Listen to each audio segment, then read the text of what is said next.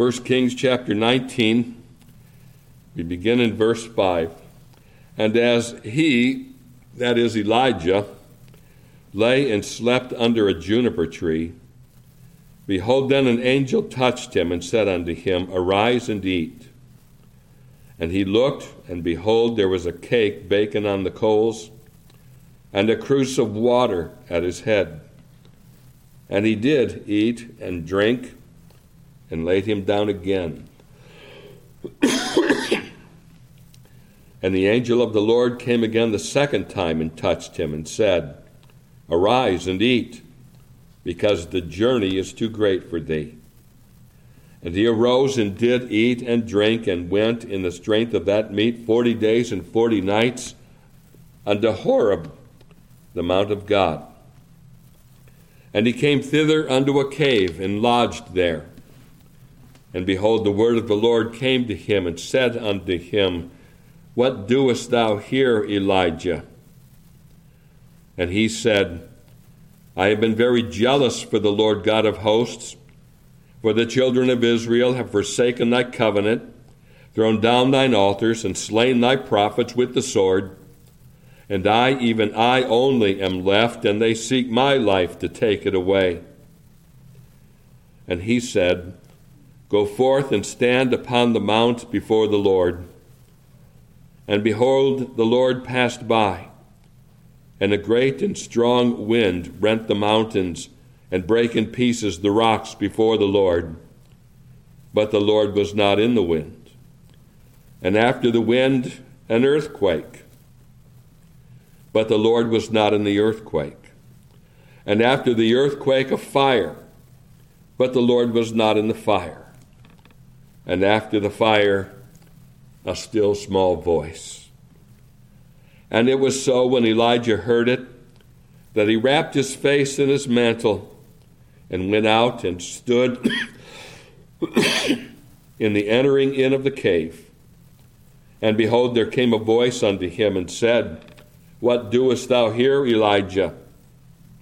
And he said, I have been very jealous for the Lord God of hosts, because the children of Israel have forsaken thy covenant, thrown down thine altars, and slain thy prophets with the sword. And I, even I only, am left, and they seek my life to take it away. And the Lord said unto him, Go, return on thy way to the wilderness of Damascus. And when thou comest, anoint Hazael to be king over Syria. And Jehu, the son of Nimshi, shalt thou anoint to be king over Israel and Elisha the son of Shaphat of Abel Meholah shalt thou anoint to be prophet in thy room. And it shall come to pass that him that escapeth the sword of Hazael shall Jehu slay, and him that escapeth from the sword of Jehu shall Elisha slay. Yet I have left me seven thousand in Israel, all the knees which have not bowed unto Baal and every mouth which hath not kissed him. Amen. We'll end our reading in verse 18, and we know the Lord will add his blessing to the reading of his word for his name's sake. I want to call your attention in particular to the last part of verse 12. Look at it with me. Verse 12. And after the earthquake, a fire, but the Lord was not in the fire and then underscore these words, and after the fire, a still small voice. After the fire, a still small voice. Elijah certainly demonstrates to us just how downcast and discouraged even a mighty prophet can become. We noted in our last tendency, our, our last study, a tendency that's found even among eminent servants of the Lord to become suicidal. Their discouragement can take them that low. Moses asked the Lord to take his life. And now, in this 19th chapter, Elijah asks the Lord to take his life. Jonah, the prophet swallowed by a whale, would ask the Lord to take his life. sort of makes you wonder what it is with such God fearing and powerful servants of the Lord that causes them to reason that way. Well, perhaps we shouldn't wonder. After all, Elijah tells us what led to his discouragement. In fact, he tells the Lord twice with identical answers found in verse 10 and again in verse 14. And he said, I have been very jealous for the Lord God of hosts, for the children of Israel have forsaken thy covenant. And you know what? That's true.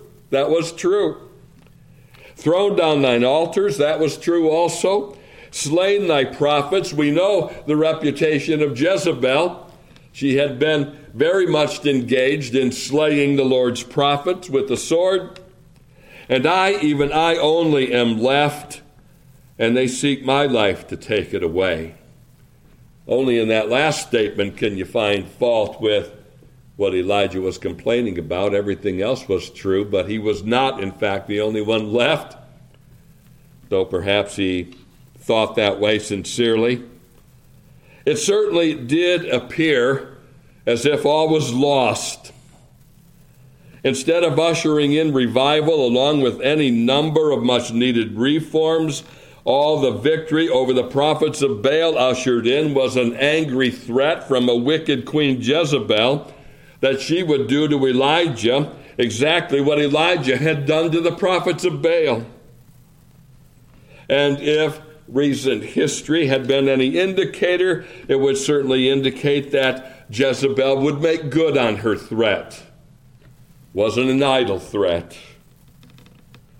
And so Elijah who up to that point in his ministry always took his marching orders from the Lord, now for the first time he reacts on impulse upon hearing the threat of Jezebel and he flees. He fled first into Judah to Beersheba, left his servant there. Eventually, he would embark on a 40 day journey that brought him to Mount Horeb, the very mount some commentators suggest where the Lord had generations earlier met with Moses, perhaps at that very cave where Elijah dwelled. Now, there's an interesting contrast to note in the narrative that I think is worth pointing out uh, in contrast to Moses with Elijah. We know that Moses pleaded with the Lord, perhaps from that very same cave up in Mount Horeb, Moses pleaded with the Lord to continue with the children of Israel, even though they had grievously sinned against the Lord by crafting and then worshiping the golden calf. The Apostle Paul in Romans 11 refers to Elijah in this mount, and he gives us a detail that the historical narrative does not. Listen to how Romans 11 begins. I say then, hath God cast away his people? God forbid. For I also am an Israelite of the seed of Abraham, of the tribe of Benjamin. God hath not cast away his people which he foreknew. Watch ye not what the scripture saith of Elias? Okay, here's the reference now to what we've read. How he maketh intercession to God against Israel, saying, Lord, they have killed thy prophets, etc., etc. An interesting note there, isn't it, that Paul informs us that in Elijah's intercession, he is pleading against Israel. Note that word against. Moses had pleaded for Israel. Elijah makes intercession against Israel. Probably a good thing uh, Elijah wasn't on the scene in Moses' day. Had they been able to swap places, history would be recorded very differently. He would have said amen to the very thing that God was threatening at that time to do that is, to execute Israel in judgment and start over again. Elijah seemingly would have said, Yes, Lord, do it. He certainly was jealous, wasn't he, for the Lord God of hosts. But somewhere along the way, Elijah had lost some very important perspective and as a result had come to a wrong conclusion about the Lord and about the Lord's purpose or the Lord's covenant. It's an easy thing to do, and I'm afraid that we all do it at times when we allow ourselves, especially, to walk by sight rather than by faith. So the Lord had a message for Elijah, a message that he would communicate to him through the use of some remarkable contrasts the contrast between strong wind, an earthquake, and fire, with what is called in verse 12 a still small voice, the sound of a low whisper, another translation renders it and we'll see in the course of our study today that the manner in which the Lord communicated his message to Elijah was as important as the message itself. So let's take a closer look now at what I've entitled The Message of a Still Small Voice. The Message of a Still Small Voice. And let's consider, first of all, the essence of that message. Look with me again, if you would, at verses 15 through 18. These are the words by which Elijah is recommissioned, so to speak. And the Lord said unto him, Go, return on thy way to the wilderness of Damascus, and when thou comest, anoint Hazael to be king over Syria and Jehu the son of Nimshi shalt thou anoint to be king over Israel. And Elisha the son of Shaphat of Abel Meholah shalt thou anoint to be prophet in thy room. And it shall come to pass that him that escapeth the sword of Hazael shall Jehu slay, and him that escapeth from the sword of Jehu shall Elisha slay. Yet I have left me seven thousand in Israel all the knees which have not bowed unto Baal, and every mouth which hath not kissed him. And as I say, what you find in these words, in these verses, is a recommissioning of Elijah. Matthew Henry offers a good explanation of these verses when he writes God repeated the question, What doest thou here? Then he complained of his discouragement and whither should God's prophets go with their complaints of that kind but to their master? The Lord gave him an answer. He declares that the wicked house of Ahab shall be rooted out, and that the people of Israel shall be punished for their sins. And he shows that Elijah was not left alone as he had supposed, and also that a helper should at once be raised up for him. Thus, all his complaints are answered and provided for.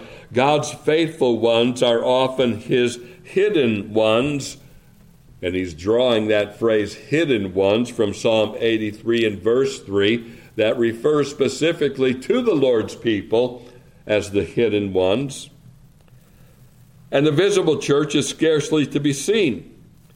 The wheat is lost in chaff, and the gold in dross till the sifting, refining, separating day comes. Now, the point that's made in verse 18, I think, captures the essence of the message from the Lord to Elijah. Notice again what it says in verse 18 Yet I have left me 7,000 in Israel, all the knees which have not bowed unto Baal, and every mouth which hath not kissed him. By this statement, the Lord is basically saying to Elijah that the work of building the church of Christ was still taking place. The Lord's cause was still advancing. The plan of redemption was not overthrown, but was still moving forward. And when you compare this message to the phenomenon which take place earlier, the wind rending the rocks, the earthquake, and the fire, along with the word of the Lord that was not in any of those loud and visible displays, then it can lead one to conclude what Christ himself says in Luke's Gospel, chapter 17 and verse 20. Listen to that verse. And when he, Christ, was demanded of the Pharisees when the kingdom of God should come, he answered them and said, The kingdom of God cometh not with observation. The kingdom of God cometh not with observation. It's the only place in the Gospels you find a statement like that. Tantamount to saying it doesn't come with the rending of the rocks and an earthquake and a fire devouring everything in its path. No, it doesn't come that way. In fact, there are times when you, not e- you may not even be able to perceive it. But it comes, it advances. Elijah, one might argue, had been tempted to think that the kingdom of God must come from the kind of manifestations that had just taken place on Mount Carmel when the prophet called down fire from heaven. It certainly looked on that occasion like the kingdom was going to make great advances when all those on hand to witness the fire falling from heaven fall on their faces and proclaim, The Lord, He is the God. The Lord, He is the God. And that advancement seemed to take another positive step when Elijah was able to execute the ones that had led the nation astray the prophets of Baal. But when Jezebel threatens to make the life of Elijah like those prophets of Baal, and go so far as to swear uh, an oath to her false gods that this would be the case, all of a sudden it appears that the progress of God's kingdom was thwarted, and what could possibly suffice to conquer Baal worship now and advance Jehovah worship when such a wicked ruler as Jezebel still had the leverage to carry out such a threat against Elijah? You can sort of see how the prophet was reasoning. I was able, with God's help, to call fire down from heaven. But not even that was enough to dislodge that wicked woman from her throne. She still had the leverage to kill the prophets of the Lord. It was going to take my life. It becomes apparent then, doesn't it, that in Elijah's estimation, all was lost. The children of Israel had forsaken the covenant and torn down the altars of the Lord. And the one who had executed so many of the Lord's prophets was still on the throne and would soon take Elijah's life also, thus finally extinguishing the worship of Jehovah altogether and firmly entrenching Baal worship as the national religion of Israel. What the Lord, however, communicated to Elijah was that all was not lost in spite of how things appeared to the eye of the flesh. You should take note then, dear Christian, as you read your Bibles, how often does it appear that the kingdom of God has been thwarted and that wickedness wins or is about to win? It seems like the Lord has been pleased over the course of his plan of redemption to let his kingdom come very close to become extinguished. It certainly would appear that way when you read a little further in the narrative of 2 Kings how Ahab and Jezebel's daughter Athaliah. You remember Athaliah, those who know your Old Testament history. It makes me kind of wonder. I, I, I didn't uh, take the time to research this, but was Athaliah already committed to her husband in Judah by this time? But anyway, the, narr- the, the narrative indicates to us that Athaliah would nearly succeed in putting to death the whole Davidic line. She's the one, recall, who after her husband was slain by Jehu, she goes and tries to completely execute the Davidic line, which, had she succeeded in doing, that would have meant the line through which Christ was to come would have been extinguished, and redemption would have been thwarted. Or what about the book of Esther? When you read of the Jews' enemy Haman, who decides it won't do to simply hang Mordecai, the Jew that refused to bow to him, but he must put to death the people of Mordecai. That is, the entire Jewish race needs to be extinguished on account of Mordecai's stubborn resistance to bowing to him. It has always amazed me when I read that book as to how God's entire purpose for the ages hangs by a thread and is advanced by a pagan king who can't sleep one night. So he calls for the chronicles of his kingdom to be read to him. Oh, what could be a more effective uh, sleeping pill than that? Read to me the Chronicles. And the one that reads to him just happens to read the account of how Mordecai discovered and exposed a plot to murder the king. Had that servant of the king chosen a couple of pages earlier or a couple of pages later in his reading, the whole cause of salvation could have seemingly been lost, as Haman would have forwarded his plot to overthrow the Jews. The Jews being taken into captivity and Jerusalem being burned to the ground seemed to mark the end of the story. But perhaps the most convincing part of the biblical narrative that appears to mark the utter failure of the cause of God's kingdom is when God the Father sends his Son from heaven to this earth and Christ proves his identity many times over by the miracles he performs. And when he rides triumphantly into Jerusalem, and I don't know if we appreciate the contrast of this enough. Picture that scene of the Lord riding triumphantly into Jerusalem. The crowd is shouting, Hosannas to Israel's true King. It seems now like his cause is about to be firmly established. The kingdom will arrive, the Messiah will rule. And this is so much the case that the Pharisees think on that occasion that they've lost. So we read in John 12 and verse 19 the Pharisees therefore said among themselves, Perceive ye how ye prevail nothing? Behold, the world is gone after him. So it seemed. But within days, this same Jesus that appeared to have the world on his side is crucified and dies on a cross.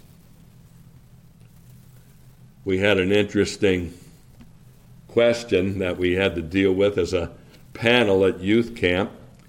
It seems like one of Dr. Pollock's favorite activities now on a Sunday night is to bring all the ministers to the front, seat them on the stage, and let them field questions. And uh, fortunately, we are alerted in advance to what some of these questions are going to be, so that helps. I don't have to uh, think too quickly on my feet. But one of the questions that had been assigned to me, which I was only too happy to deal with, was a question that somebody had uh, on, on the issue of failure. What does a Christian do who fails? When everything just seems to collapse around him, it seems like nothing is done has gone right.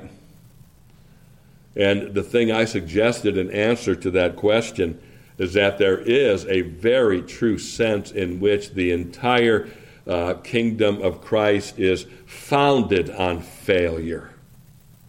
Okay? We're able in our day to read the gospel accounts of Christ's crucifixion in such a calm frame of mind as we read of them taking him, whipping him, nailing him to a cross. We, we read that and we can read it in uh, a calm frame of mind because we know the whole story of how his death, far from extinguishing his kingdom, actually laid the foundation for it by Christ's atoning death. The thing you have to keep in mind, however, is that those who were on hand at the time to actually witness Christ's crucifixion They thought that the cause of Christ's kingdom now was gone forever. They were clueless as to what the meaning was, even though Christ had explained it to them. It just went over their heads, and so they thought this whole thing has just flopped and failed. I suggested on that ministerial uh, group that never had hopes been raised so high, only to be pushed over a cliff, as it were. When you think of the triumphal entry of Christ and then Him being crucified just a couple of days later, it was failure in their estimation. Can you picture those Emmaus Road disciples in Luke 24 with fallen countenances dragging their feet in the dusty road as they make their way home? They say to themselves, or to this stranger who was actually Christ, who they didn't recognize, but we trusted that it had been He which should have redeemed Israel. They say to the risen Christ that they didn't recognize. Is it any wonder then that Paul would write to the Corinthians and say to them in 1 Corinthians chapter 4 and verse 5, Therefore judge nothing before the time until the Lord come, who both will bring to light the hidden things of darkness and will make manifest the counsels of the hearts, and then shall every man have praise of God. Don't judge anything before the time because there are ways in which the Lord is at work that you just don't comprehend, nor do I. So, the Lord's message to Elijah in the cave of Mount Horeb, you might say, could be cross referenced to Christ's word to his disciples. Once Peter had confessed the, the identity of Christ as the Christ, the Son of God, we read in Matthew 16 and verse 17, and Jesus answered and said unto him, Blessed art thou, Simon Barjona, for flesh and blood hath not revealed it unto thee, but my Father which is in heaven. And I say also unto thee that thou art Peter, and upon this rock I will build my church, and the gates of hell shall not prevail against it. Oh, let's not lose sight of Christ's words or of the Lord's message to Elijah. When we're tempted to think that all is lost and the forces of darkness appear to have triumphed, it does appear that way today, doesn't it? I've been reading a book recently that falls into a category of books that I don't get into very much. It's a book that has to do with politics and with who's really running the show in Washington, D.C. these days. It's entitled The Puppeteers by Jason Chaffetz, a former congressman from Utah who was once the chairman of the Congressional Oversight Committee. Congressman Chaffetz is convinced that the deep state is so firmly entrenched in the halls of Washington that it makes little to no difference who was elected to Congress or the presidency for that matter. The whole thing is being run by bureaucrats who see congressmen and presidents come and go. If you're fond of discouraging yourself through the darkness that rules in Washington, that book might be just for you. What I want to impress upon you now, however, is that God's message to Elijah and Christ's message to his disciples, and hence God's word to us this morning, is that Christ is building his church, and the gates of hell shall not prevail against it. It may seem at times that the gates of hell have won the day, but just as surely as Christ is risen from the dead and ascended into heaven and seated at the right hand of his Father, it is the kingdom of Christ that is, in fact, being advanced. So take heart, believer, and do your part by letting your light shine before men and by openly owning Christ as your Savior and by utilizing that part of the Lord's Prayer that teaches you to pray, Thy kingdom come, Thy will be done on earth as it is in heaven. Need I point out again, as I have many times in the past, that is praying in the will of God. When you are praying the prayers that Christ tells you to pray, you are praying in His will, which means that it is His will for His kingdom to advance and to advance in answer to the prayers of His people. You advance Christ's kingdom that way.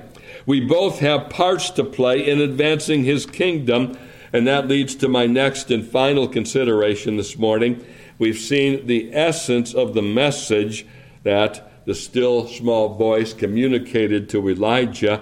Equally important is, secondly, the manner in which the message was communicated. The manner in which the message was communicated. And this brings us to the still small voice of verse 12. Let's read verses 11 to 13 again. And he, that is God, said, Go forth and stand upon the mount before the Lord. And behold, the Lord passed by. And a great and a strong wind rent the mountains and brake in pieces the rocks before the Lord. But the Lord was not in the wind. And after the wind, an earthquake but the Lord was not in the earthquake. And after the earthquake, a fire, but the Lord was not in the fire. And after the fire, a still small voice. And it was so when Elijah heard it that he wrapped his face in his mantle and went out and stood in the entering in of the cave. What a contrast between this manifestation of the Lord with that manifestation that took place in the previous chapter. In that chapter, in 1 Kings 18, it was the fire falling from heaven that consumed the sacrifice and the wood and the stones and the dust and licked up the water that was in the trench.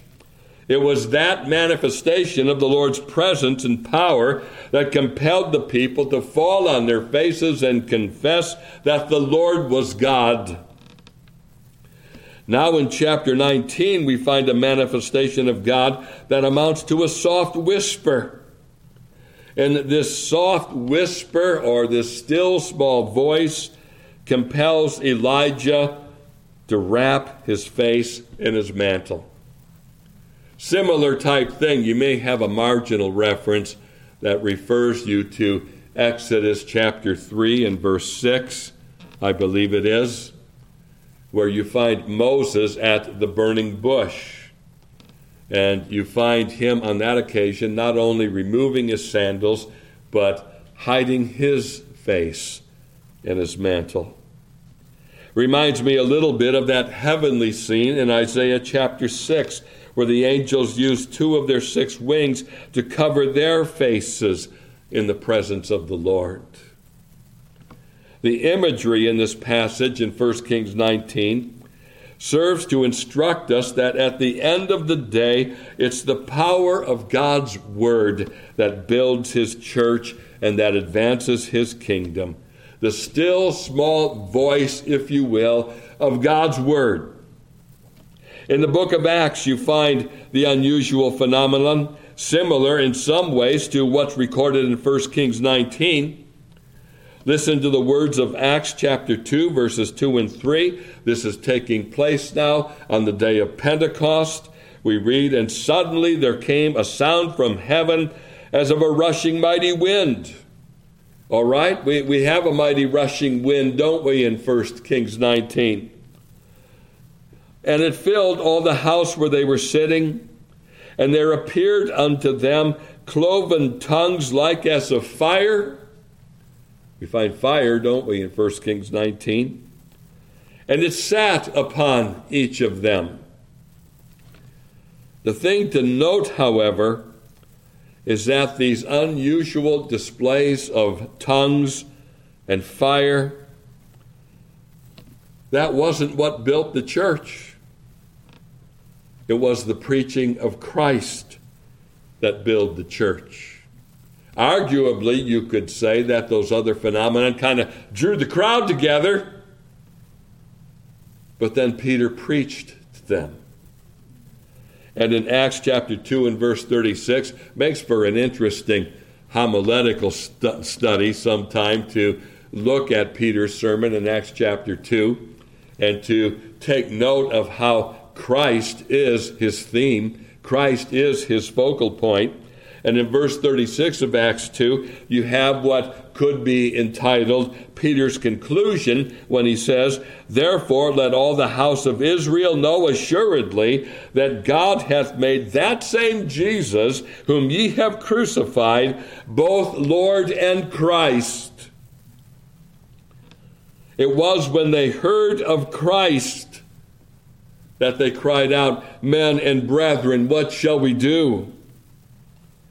And before that day was done, thousands of them would call on Christ. Now I say it was the Word of God that built the church in the book of Acts. That's made a point of emphasis when we read such statements as Acts chapter 6 and verse 7. And it says, And the Word of God increased and the number of the disciples multiplied in Jerusalem greatly, and a great company of the priests were obedient to the faith. Or how about chapter 12 and verse 24, one of my favorite chapters in the book, because the chapter begins with Herod conducting an execution, executes James. Peter appears to be next.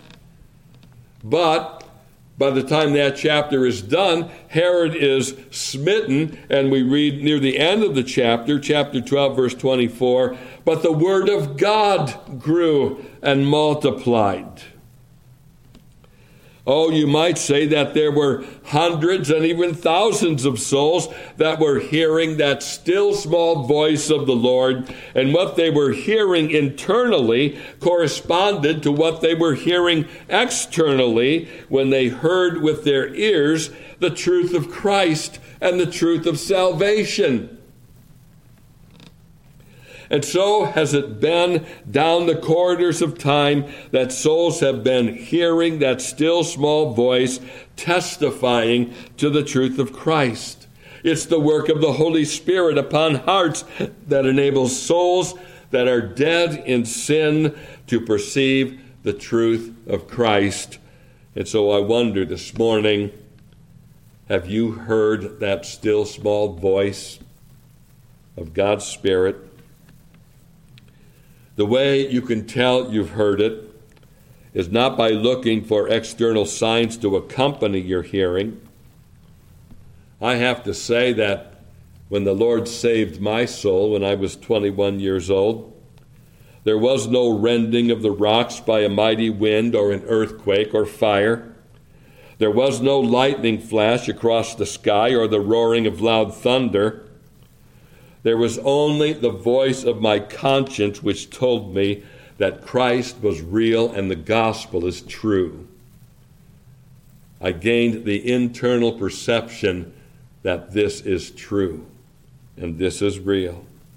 And it compelled me to worship Christ. It compelled me to give Christ his due reverence the way Elijah did when he wrapped his face in his mantle. And it's still that still small voice that continues to speak to the Christian when he communes with Christ through his word and in the place of prayer. I am aware, of course, of a dangerous tendency on the part of some Christians to justify all manner of things on the basis of a still small voice that they mistakenly take to be the voice of the Holy Ghost. And so there are some things you do well to keep in mind when it comes to hearing that still small voice. Take note, if you would, the Holy Spirit will never lead you in a way that is contrary to God's Word. I've heard it happen, perhaps you have too. Maybe you've been guilty of it. You have an internal impulse to do something that you just know is flat out wrong. But the voice of the Holy Spirit told me. He's leading me to go that way. No, he's not. Uh, no, that, that voice could be coming from your own desires, it could be coming from the devil. Well, I say the need uh, has to be uh, uh, observed and recognized that we need discernment in these things. When the Holy Spirit impresses something on your heart, the effect will be the same as the effect on Elijah. You'll be compelled to give Christ the reverence that is his due when the Holy Spirit speaks to your heart. Again, during camp last week, the staff was supposed to sit at the same tables with the campers and discuss certain things that were assigned to us by Dr. Pollock. I was very fortunate. I didn't have to go find another table. Some of the campers found their way to me, and, uh, and the rest of us sitting at that table.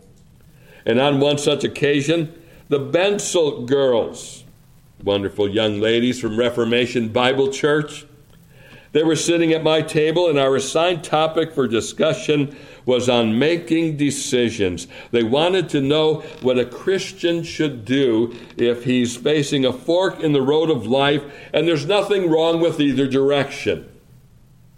It's not a matter of choosing right over sin, it's a matter of discerning God's will.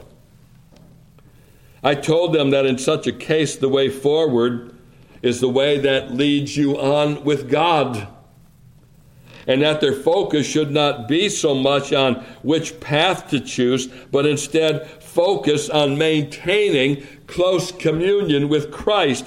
Jesus is the way, the truth, and the life.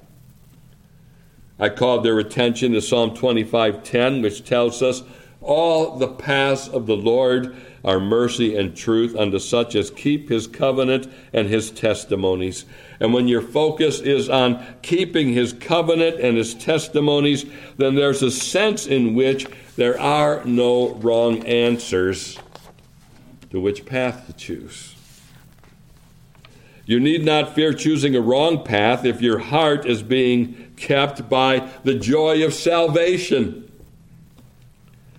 Psalm 37 comes to mind, where we read beginning in verse 3. Trust in the Lord and do good, so shalt thou dwell in the land, and verily thou shalt be fed. Delight thyself also in the Lord, and he shall give thee the desires of thine heart. Your desires come into play in discerning the Lord's will. But just make sure that you're delighting yourself in the Lord when you contemplate your desires. Commit thy way unto the Lord. Trust also in him and he shall bring it to pass, and he shall bring forth thy righteousness as the light, and thy judgment as the noonday. Rest in the Lord and wait patiently for him. So the Lord makes known his will to those that trust in him and delight in him and commit their way to him and rest in him. We do worship and serve, you see, a living Savior that promises His presence to His people. Your religion is not simply a matter of academics. It is personal communion with the living Savior through His Word and by His Spirit. So let's rest in Him this morning. Let's rest in the assurance that He is building His church and He is extending His kingdom. Let's rest in the assurance that He does lead and guide His people in the ways that are pleasing to Him. Let's be sure to exercise discernment enough so that we don't make the mistake of assigning every internal impulse we feel to be that still small voice. But let's also be sure that we cultivate the right kind of spiritual sensitivity that enables us then to recognize his voice. This we do by maintaining close communion with him through his word and by his spirit. Let's close then in prayer. O oh Lord, as we bow before thee now and bring this time to a close, we thank thee for the still small voice of thy Spirit, and we thank thee for thy word. We are so entirely dependent upon thee, O Lord. And we thank thee that thou dost know how to make thyself known to thy people. Help us, therefore, Lord, to devote ourselves to keeping covenant with thee through close communion with thee, so that we do know the way we should go for the honor and glory of Christ. We thank thee today that thou art building thy church, and that the gates of hell shall not prevail against it. O Lord, help us to walk by faith and not by sight, especially when the things we see by sight can tempt us to discouragement. We pray these things in Jesus' name. Amen.